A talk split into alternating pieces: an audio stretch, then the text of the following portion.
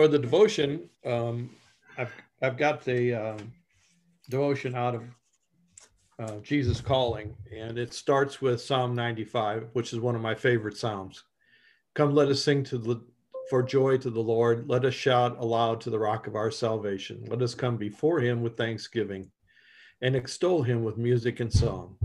For the Lord is a great God, a great king above all gods, and in his hands are the depths of the earth, and the mountain peaks belong to him. The sea is his, for he made it, and his hands formed the dry land. Come, let us bow down and worship. Let us kneel before the Lord our Maker. For he is our God, and we are the people of his pasture, the flock under his care. Today, if only you would hear his voice, do not harden your hearts as you did at Meribah, as you did that day at Massah in the wilderness, where your ancestors tested me. They tried me, though they had seen what I did. For 40 years I was angry with that generation. I said, These are a people whose hearts go astray, and they have not known my ways. So I declare on my, mo- on my oath in my anger, they shall never enter my rest. Come to me for all that you need. Come into my presence with thanksgiving, for thankfulness opens the doors to my treasures. When you are thankful, you affirm the central truth that I am good. I am light, in whom there is no darkness at all. The assurance that I am entirely good meets your basic need for security. Your life is not subject to the whims of a sin stained deity. Relax in the knowledge that the one who controls your life is totally trustworthy. Come to me with confident expectation. There is nothing that you need that I cannot provide. Oh, wouldn't it have been wonderful if the Israelites had believed that? Let's pray. Heavenly Father, we thank you for the uh, care and concern that you have for each one of us and for all your people, Lord. Thank you for that. Thank you for this rain and the beautiful earth that you have given us. And thank you, Lord, for the most beautiful gift of all, your Son, Jesus Christ. In his name we pray. Amen. Amen.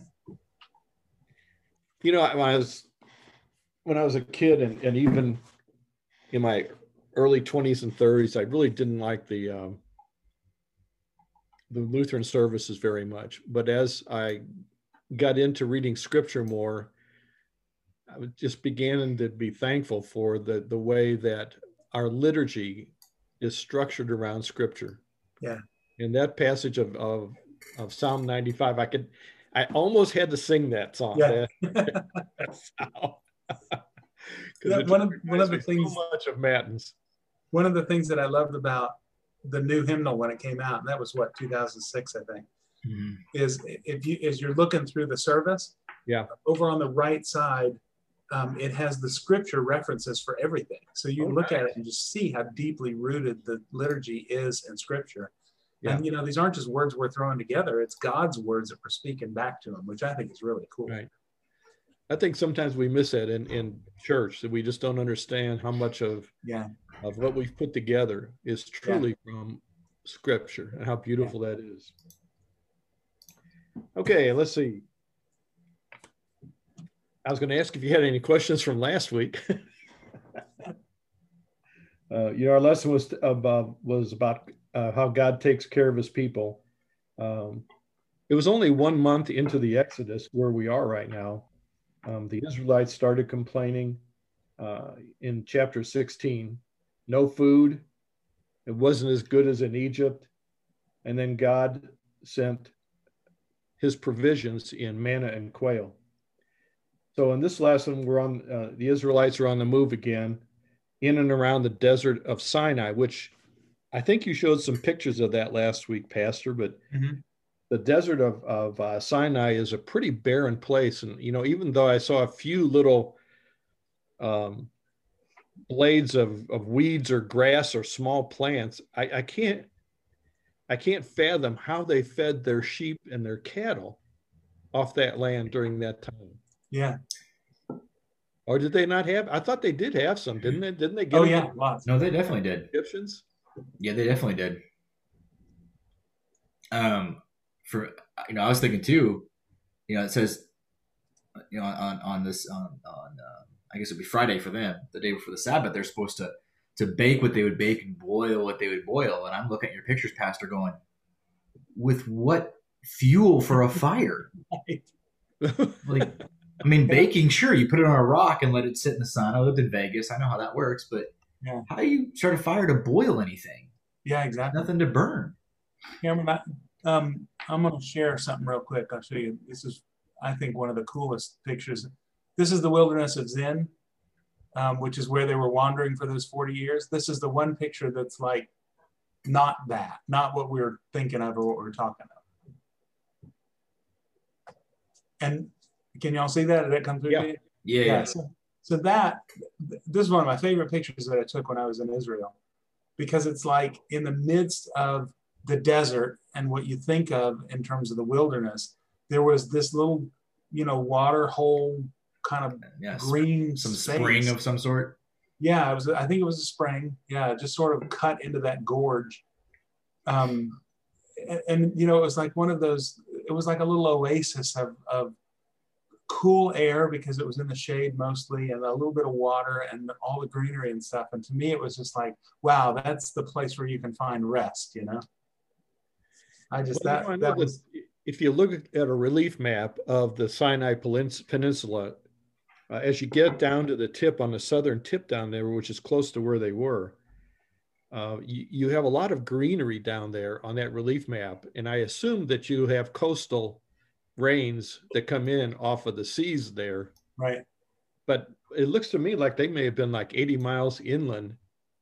Um, so I guess my question was, why do you think God kept them in that desolate area? Mhm. I, I got to think part of it was just, you know, helping to train them to trust in him. Yeah. You know, that, that he's he's putting them in a situation where they have to rely on him to provide for their needs. And it's a it's a way of kind of, you know, forming them or, or modifying their hearts to trust So in him I and think if they him. were further down towards the coast, they might not have seen God's hand in everything. Right, yeah, yeah. That's possible. Well, and it's speaking from current experience. What uh, you know, God often puts likes to put us, put us in situations that kind of feel like a bit of a wilderness where you're you're forced to uh, Yeah. rely on Him and to you know to to look to Him for answers and whatnot. So um, I can kind of understand what God's doing there. I can understand how, how the Israelites feel a little bit. I would say the scariest prayer, second only to God give me patience, is God teach me to trust in you. Yeah, Yeah. because He's like, great. in a situation where you've got to. Uh huh. You know, I think that's Yeah. different for every believer too, but I think God does want us to not only have faith, but to develop that strong trust Yeah. in Him that He can provide everything that we need. Right. And I know that's hard. You know, that's really hard sometimes to, to develop that. Well, humans learn best by experience. You know, we can read from a book all you want, but until you're in a situation, yeah, Do it. that's, That's where you learn really best. hit the nail on the head with that, Cameron, because you're right. Until you've experienced it,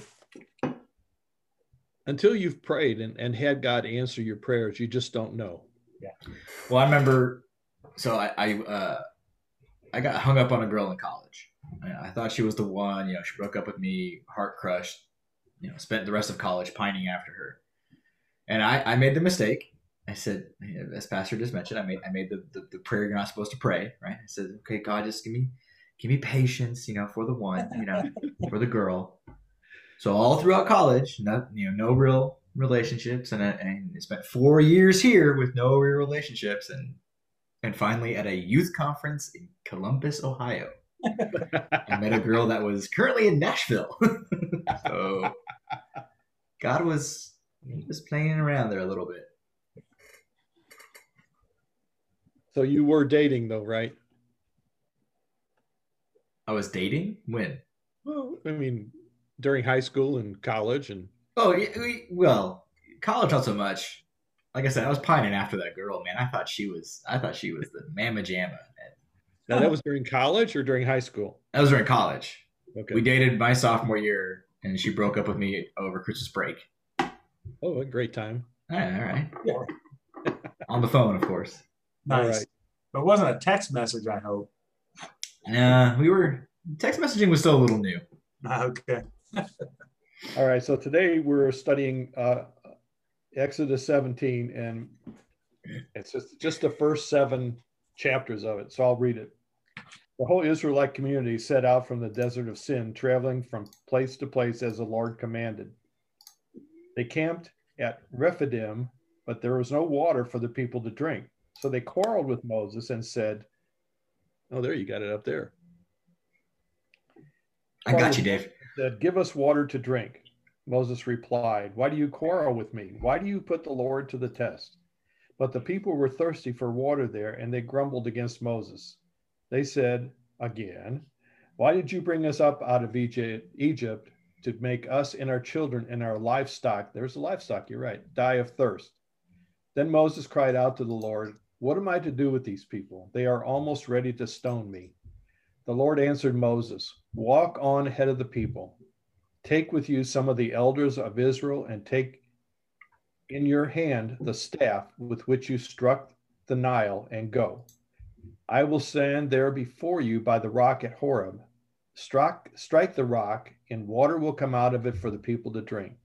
So Moses did this in the sight of the elders of Israel, and he called the place Massah and Meribah, because the Israelites quarreled and because they tested the Lord, saying, Is the Lord among us or not? So that's our reading for today. Okay, the first question was what do you suppose was the test that Moses refers to here? And how might we act foolishly in a similar way today?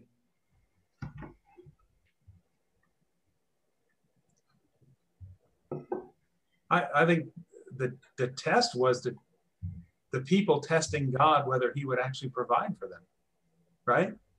Yeah.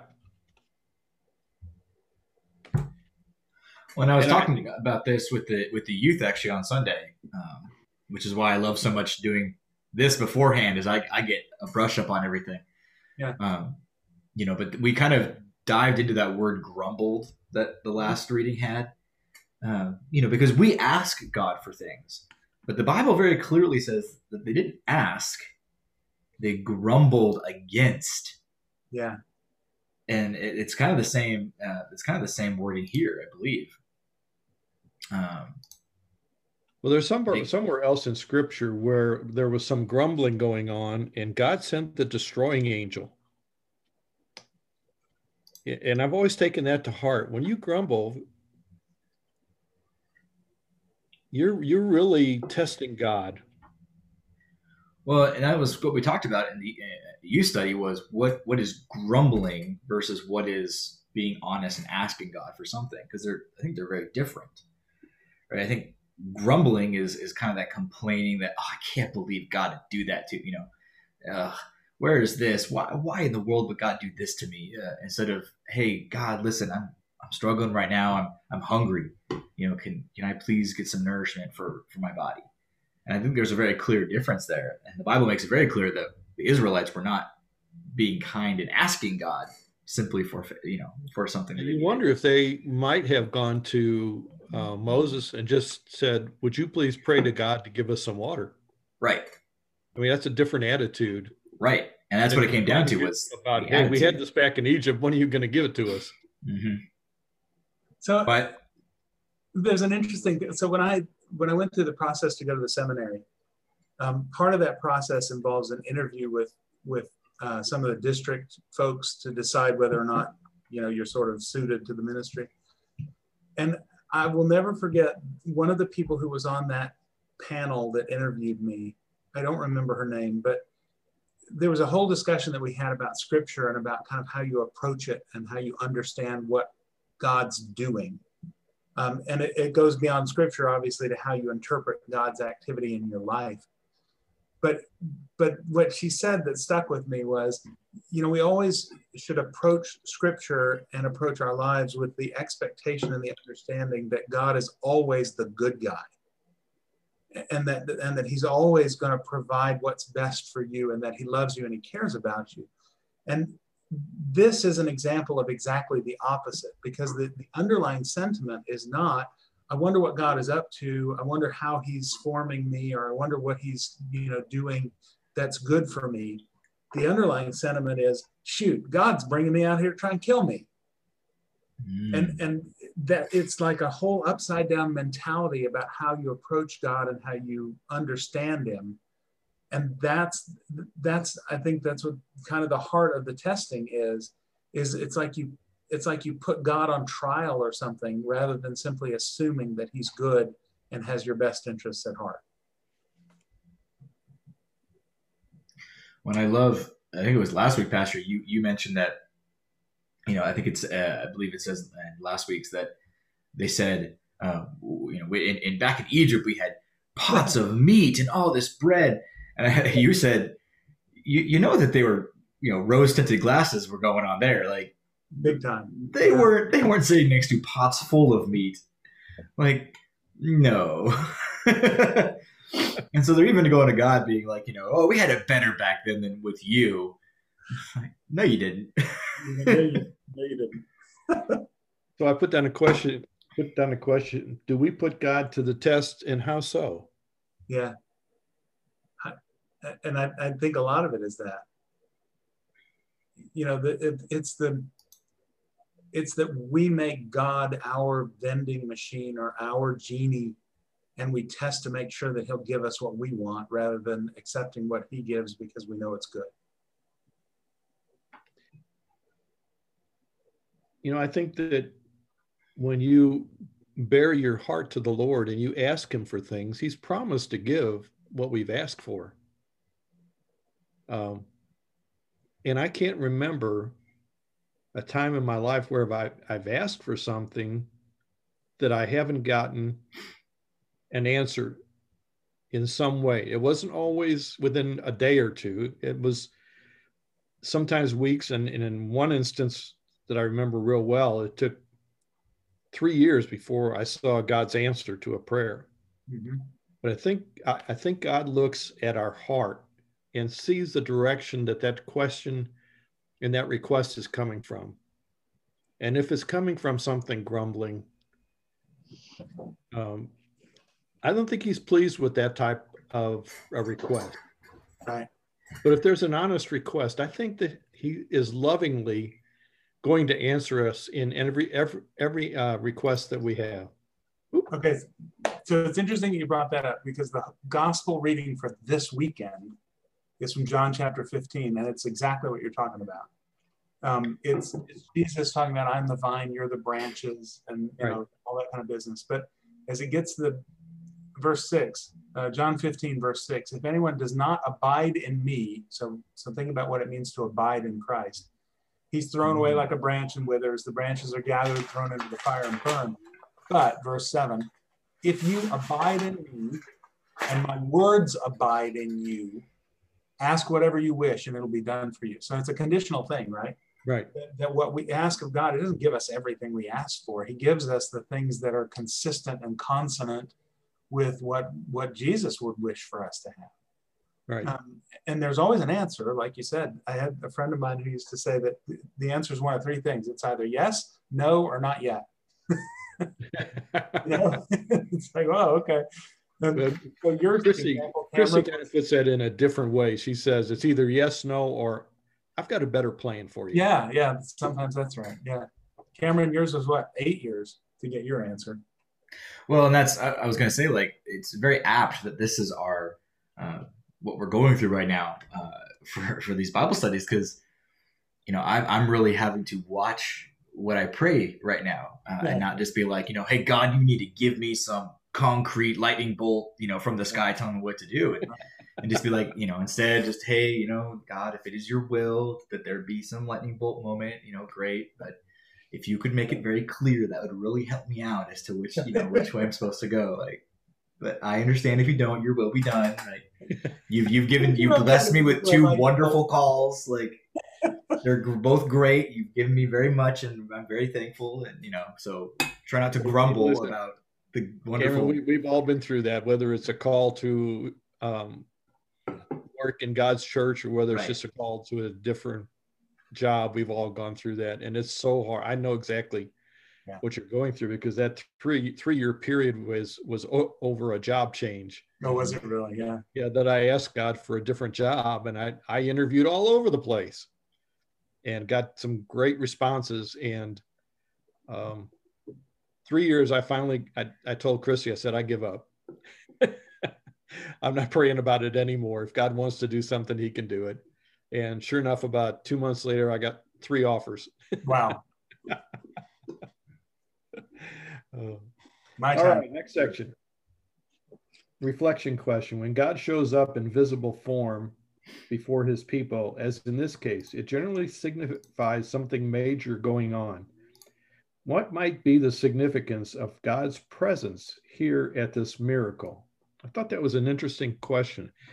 God's presence, God told Moses, Go here and I will be there. Yeah. Why did he say that he would be there? Why, why was his presence important?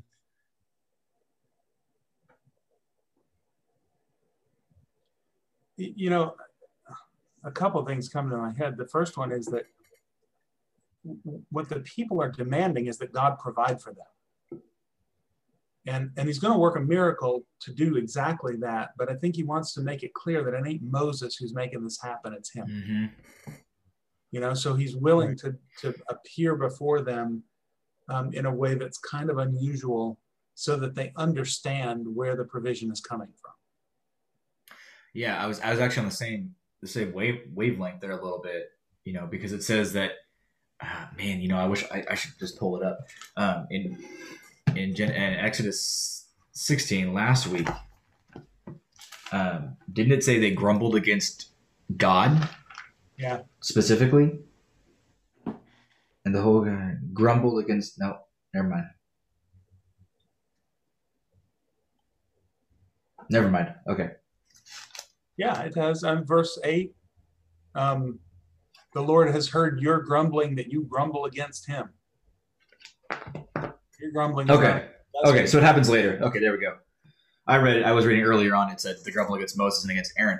Um, and this is pre. This is pre temple. This is pre. Right the rules of you know only the highest of high priests can enter the holy of holies and and all that stuff. And I wonder if it, you know how much of this is you know you're looking to Moses and Aaron for these these you know for per, per, to provide you with something, but you should be looking at me. Oh yeah, you're looking at God. Yeah, um, and, and so you're going to them and you're grumbling. You know, hey, you give us water, but it's God that gives water. Why aren't you coming to me and saying, hey, God, please, we need water. Right. I wonder if well, there's something there. It certainly could have worked that Moses was there alone and struck the rock and, and the water came out. I mean, he could have done it that way too. Right. I thought maybe as the Israelites came out of Egypt, they were still, I, I, I don't know what happened in Egypt with the Egyptian gods. I don't know if they, uh, if the Israelites turned to the Egyptian gods or not, I don't know. I assume some of them may have. Sure. Yeah. Uh, and and some of them didn't. Maybe maybe there were some purists that still trusted in the Lord. Um, so God showed Himself as He took them out of Egypt, first with with the ten um, plagues that occurred, but as they got out into the wilderness, God led them by the cloud and by this pillar of fire. Mm-hmm. And then they got to the got got to the sea, and what did they do right there at the sea? Grumbled. Grumble. Yeah. exactly. How are we going to get through? They did was get to the sea and grumble after God had taken them out of Egypt. And so, okay, okay, I'll take care of this. I will part these seas and provide you dry land to walk on. Right even though it's been filled with water for thousands of years. Yeah. They give you dry ground to walk across. And then when they got to the other side, what did they do? Yeah, kept grumbling. Yeah. Grumbled. What's it going to take you guys? Over and over again. And so, you know, Moses said, you know, stretch. If you if you remember the scene from the Ten Commandments with Charlton Heston stretching his arms out, and the the waves come back on all the Egyptian soldiers and horsemen there that were coming through, and and uh, so now that's a month later, And maybe, maybe God's still wanting to show his presence physically to these people. So, so know, go ahead. Your God. So Lutheran Study Bible, gotta love it. Yes, sir. Cheat sheet. Um, a little bit. That's cheating. But this this brought up a very interesting point that I think plays into this question. Seventeen uh, four, uh, at least in ESV, is this people. Yeah. This people. So Moses cried to the Lord, "What shall I do with this people? Not your people, or not, you know, not my people. Right. This people."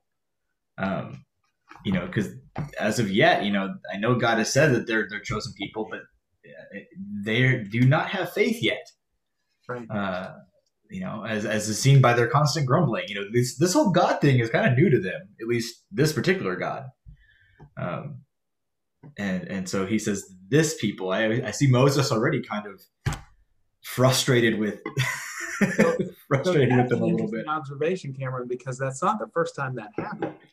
In fact, a little bit later on, probably about chapter I don't know 24 or so, is going to be the golden calf apostasy, right? Mm-hmm. He's going to be up on the on the mountains, and they're going to, or it's, it's maybe 19. It's not too long from now, but Moses is up on the mountains. God's writing the Ten Commandments on the tablets for him, and he's up there for a long time. And the people get all frustrated, and they're like, "I don't know. We don't think Moses is coming back." And so they go to Aaron, and they make him, you know, they give him all their gold, and he makes this golden calf. And the interesting that happens, the thing that happens is God loses his mind he just goes off on Moses and he calls them your people. Mm-hmm. Like, so all of a sudden, God's like, Moses, these are, I'm not claiming these, these are yours. And it's Moses who kind of talks him down and says, no, no, no, hang on, you made a promise to these people. Right. And we're going to do something with it. But the whole idea of, you know, whose people are these is kind of interesting. The other thing that hit me as we were talking through this is um, there's a tie-in. I mean, I think it's a little bit tenuous, but there's a tie-in here with how we understand the sacraments.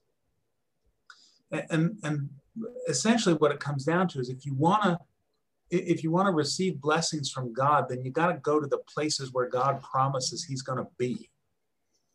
And, and, and so for the Israelites at this moment in chapter 17, it's at the mountain at Horeb, at the rock at Horeb. I'm going to be there.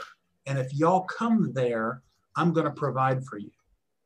And so when we when we shift that same kind of perspective to the sacraments, think about you know what God promises to us in baptism and in holy communion. He says, I promised I'm going to be there and I'm going to offer you forgiveness and, and life and salvation through these things. So if you want to if you want to receive God's blessings, come to the places where you know he's going to be. And first and foremost, that's the place where his word is preached and taught in its fullness and where his sacraments are administered correctly. It's the church. He's right. that's where I'm going to be. And if you want to find him, come to the place that he's already promised to be. And right. I think that's kind of cool. Interesting. You know, there's there's I think another answer too in the last verse of this study where it says, um, he called the name of the place Massah and Meribah because the Israelites quarreled and because they tested the Lord, saying, Is the Lord among us or not? Yeah. Are you here or are you not? Yeah. You know, you were you were with us at the Red Sea where you parted the sea, but are you here in the desert with us? Yeah.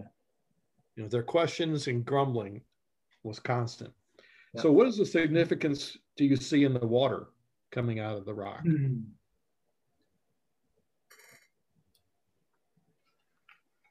Well, Jesus, you know, proclaims himself to be the living water later on. Yes, sir. About, about those who believe in him that, that torrents of living water will rush out of them and so forth. So, you know, it's that, I, I think it's symbolic of life. You got to have water to live. Yeah, I think I saw something once that said that you can live without food for like 30 days. Right. But without water, it's like seven.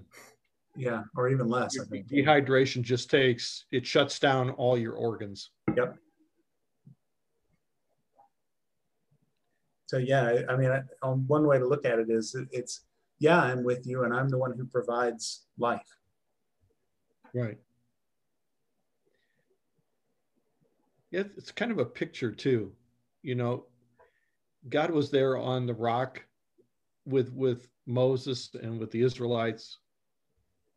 You know, and one of the things that Jesus said when he was on the cross was, I thirst. Yeah. I'm thirsty. And here he is, the living water.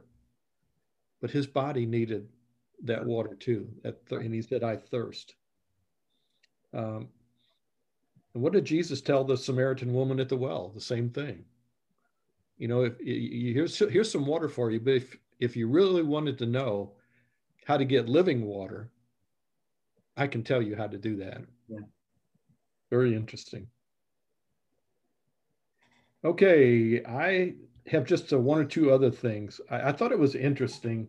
If you look at Numbers 20, um, let me pull that up for a second. this is water from the rock again. Now they're in the last year of their traveling in the journey. They're probably in year 39 out of 40, or the actually the year 40. But it said in the first month, the whole Israelite community arrived at the desert of Zin again, and they stayed at Kadesh. There, Miriam died and was buried. Now there was no water for the community. I think they already knew that, didn't they? And the people gathered in opposition to Moses and Aaron. They quarreled with Moses and Aaron and said, If we only had died when our brothers fell dead before the Lord, why did you bring the Lord's community into this desert that we and our livestock should die here? Why did you bring us up out of Egypt to this terrible place? It has no grain or figs, grapevines or pomegranates, and there is no water to drink. Moses and Aaron went from the assembly to the entrance of the tent of the meeting and fell face down. And the glory of the Lord appeared to them. The Lord said to Moses, Take the staff, and you and your brother Aaron gather the assembly together. Speak to that rock before their eyes, and I will pour out its water. You will bring water out of the rock for the communities so that they and their livestock can drink. So, what did Moses do? He didn't follow instructions. No, he didn't follow instructions. Yeah, you're talking now or here in a little bit? Because so Moses took the staff from the Lord's presence just as he had commanded him. He and Aaron gathered the assembly in, in, in front of the rock, and Moses said to them, Listen, you rebels. Must we bring you water out of this rock? Then Moses raised his arm and struck the rock twice with his staff. Water gushed out, and the community and their livestock drank. But the Lord said to Moses and Aaron, Because you did not trust me enough to honor me as holy in the sight of the Israelites, you will not bring this community into the land I give them. These are the waters of Meribah, where, where the Israelites quarreled with the Lord and where he showed himself holy among them. Yeah. I just find that interesting. Why, why would God tell him to speak to the rock instead of striking it? I, you know, the thing that comes to my head is God does stuff through words, right? His word has power. And, you know, when he wanted to create things, he said, let there be, and it was. Right. So I think in a sense, it's, you know, this is kind of how he functions. It's, it's the power of the word that, that gets it done, not the, not the whacking it with a stick.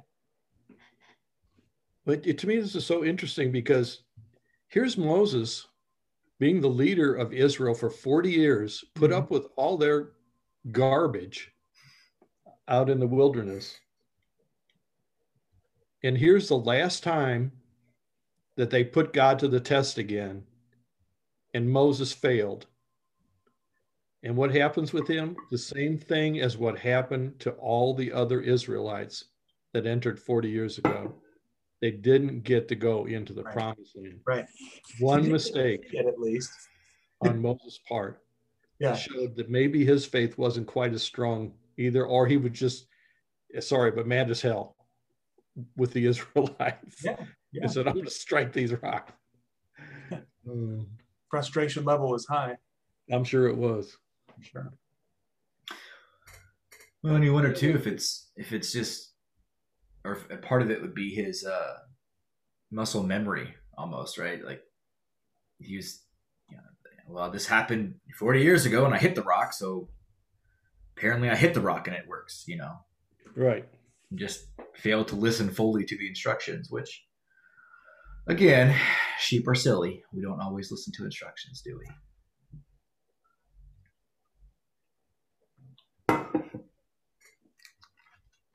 Yeah, one last thing that I had on this, um, and then if you guys have any thoughts, we can we can close it up. But uh, I was reading in Deuteronomy six. If I don't know if you want to look at Deuteronomy 6, 13 through sixteen. But this in Deuteronomy, this is Moses's comments to the Israelites when they're about to go into the promised land. And of course, he's not going to get to go. But starting in verse 13, it says, Fear the Lord your God, serve him only, and take your oaths in his name. Do not follow, other gods, the gods of the peoples around you, for the Lord your God who is among you is a jealous God, and his anger will burn against you, and he will destroy you from the face of the land. And then here's the, closing comment Do not test the Lord your God as you did at Massah. Be sure to keep the commands of the Lord your God in the stipulations and decrees he has given you. Mm-hmm. So, one last time, he's going to tell the Israelites don't put the Lord your God to the test. Where else did we hear that? Hmm. Somebody said it. said it to who? Uh, hmm, yeah, was that Jesus talking to Satan in the wilderness? Yeah, exactly. Wilderness, maybe. you know, one of the one of the great um, connections that I think a lot of Christians don't always make is that that what Jesus does echoes a lot of what happens in Exodus. Yeah. Right but he actually does what he's supposed to do. So, so in a sense, um, Jesus becomes Israel reduced to one, and he actually accomplishes what God was trying to do with the Exodus to begin with. Right. Um, I had a seminary professor, Reed Lessing, who's just terrific. Um, one of his great quotes was, you know, God was able to get the Israelites out of Egypt, but he could never get Egypt out of the Israelites. you know, that they carried with them all of this mucked up thinking about things that, you know, you talked about it earlier, Dave, about all the other gods and what influence it had on them. But, you know, it, it, it wasn't going to happen when it was left up to the Israelites to do it for themselves. It does happen when it's Jesus who steps in and does it for us. Right. Um, and, and I think that's pretty powerful. Yeah. Well, maybe Jesus was thinking about all the testing he had to undergo when the Israelites were out in the wilderness for those 40 years. Yep. And told Satan, don't you put me to the test again. yeah. Okay, guys, that's all I had. Cool. That's great. Thanks, Dave. Um, any any questions or any comments or no, I appreciate you taking the lead today. That was good. You're welcome. I enjoyed digging some of this out. Good stuff. Um, yep. You know, this weekend I will be out of town. Um, Pastor Spencer's filling in. Okay. Um, so if you want to make an announcement about this for this weekend, make sure Pastor Spencer knows and he can invite you up. Okay. Well, since we're not having class next week, I thought I would do the following Sunday, which okay. would you'll be back Perfect. for that. Yep. And between the two of us, we'll remember that. Right. Okay. Um, the thirteenth is is you, Pastor. Okay. Cool. I'm on it. Okay, are we are we done then? I'll close with a prayer then. Good.